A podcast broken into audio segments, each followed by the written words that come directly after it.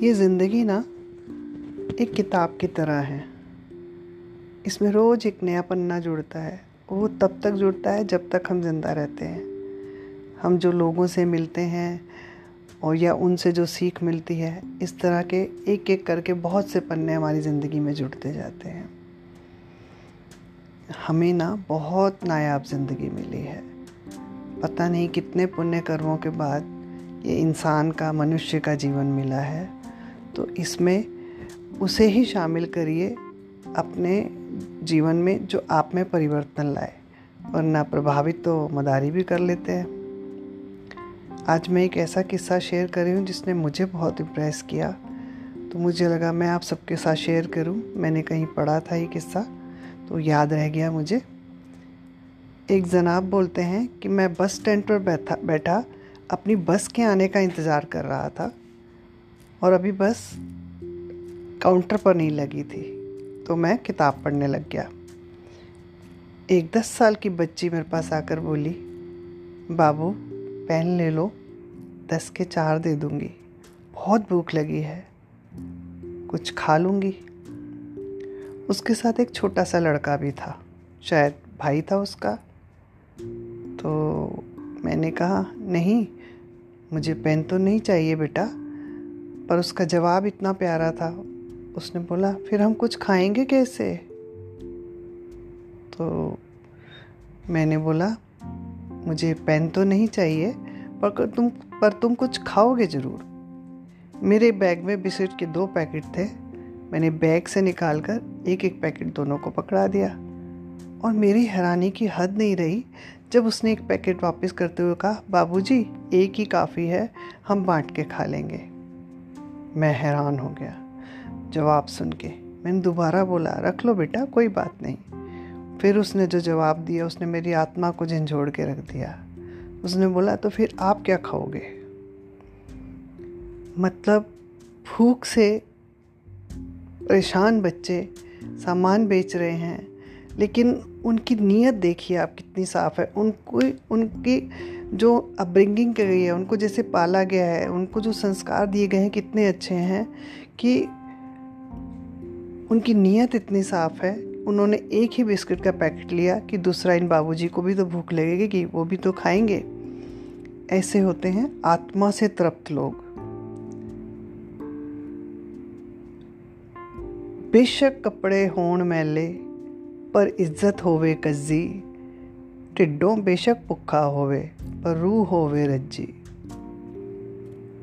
मुझे इस किस्से ने बहुत कुछ सिखाया कि नीयत साफ़ हो तो कैसा लगता है। नीयत साफ़ नीयत के साथ तो भगवान भी हैं। तो आप सुनिए, आपको कैसा लगा ये किस्सा? मुझे ज़रूर बताइएगा। फिर आऊँगी कुछ नया लेकर। तब तक के लिए नमस्कार।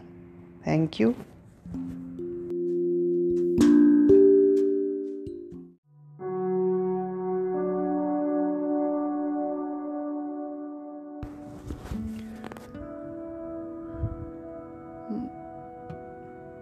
जैसे माँ इंसान की सबसे पहली गुरु होती है, वैसे ही भाई या बहन पहले दोस्त होते हैं।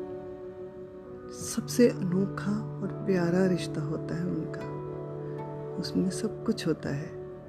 प्यार, दोस्ती, दुश्मनी, लड़ाई झगड़ा, ईर्ष्या, जलन, परवाह एक दूसरे पर गर्व भी होता है, अपनापन और अधिकार का रिश्ता।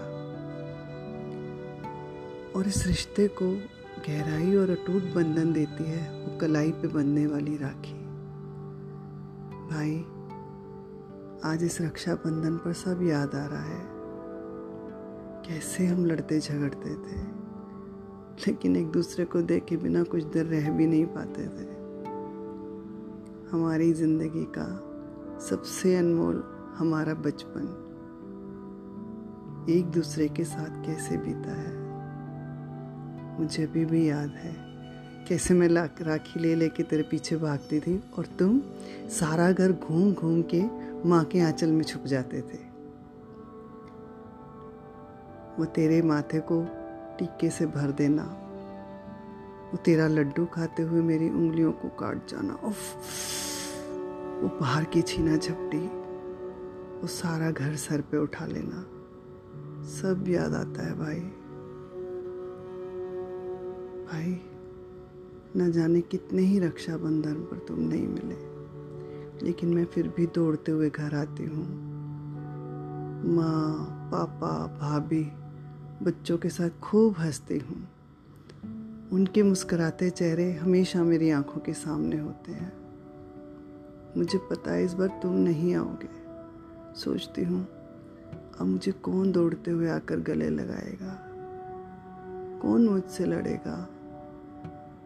मेरे बालों को कौन खींचेगा? कौन मेरे सर पर प्यार और विश्वास से हाथ रखेगा? कौन मेरे आँसू पूछेगा? कौन दरवाजे पर खड़ा होगा जब मैंने जाना होगा उस घर में? और कौन रोते हुए मुझे हंसाएगा और कहेगा, मेरी सारी खुशियाँ तुझे मिल जाए। कौन अनगिनत दुआएँ देगा।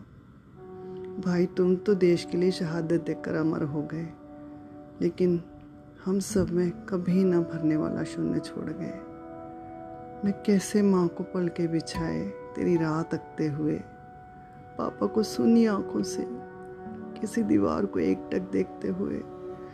भाभी की सुनी पड़ी मांग और बच्चों को तेरी वर्दी से लिपटते हुए देख पाऊँगी भाई। अब मैं कैसे सबके उदास बेनूर चेहरे सहन कर पाऊँगी?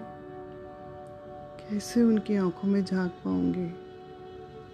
कैसे उनका मोश लबों को सुन पाऊँगी? कैसे उनका सामना कर पाऊँगी भाई? भाई, अब मैं राखी की थाली कैसे सजाऊँगी? जो किसी कलाई पे नहीं बंधेगी वो राखी। भाई, मुझे माफ़ करना। इस बार मैं नहीं आऊँगी राखी पे। मैं आ ही नहीं पाऊँगी।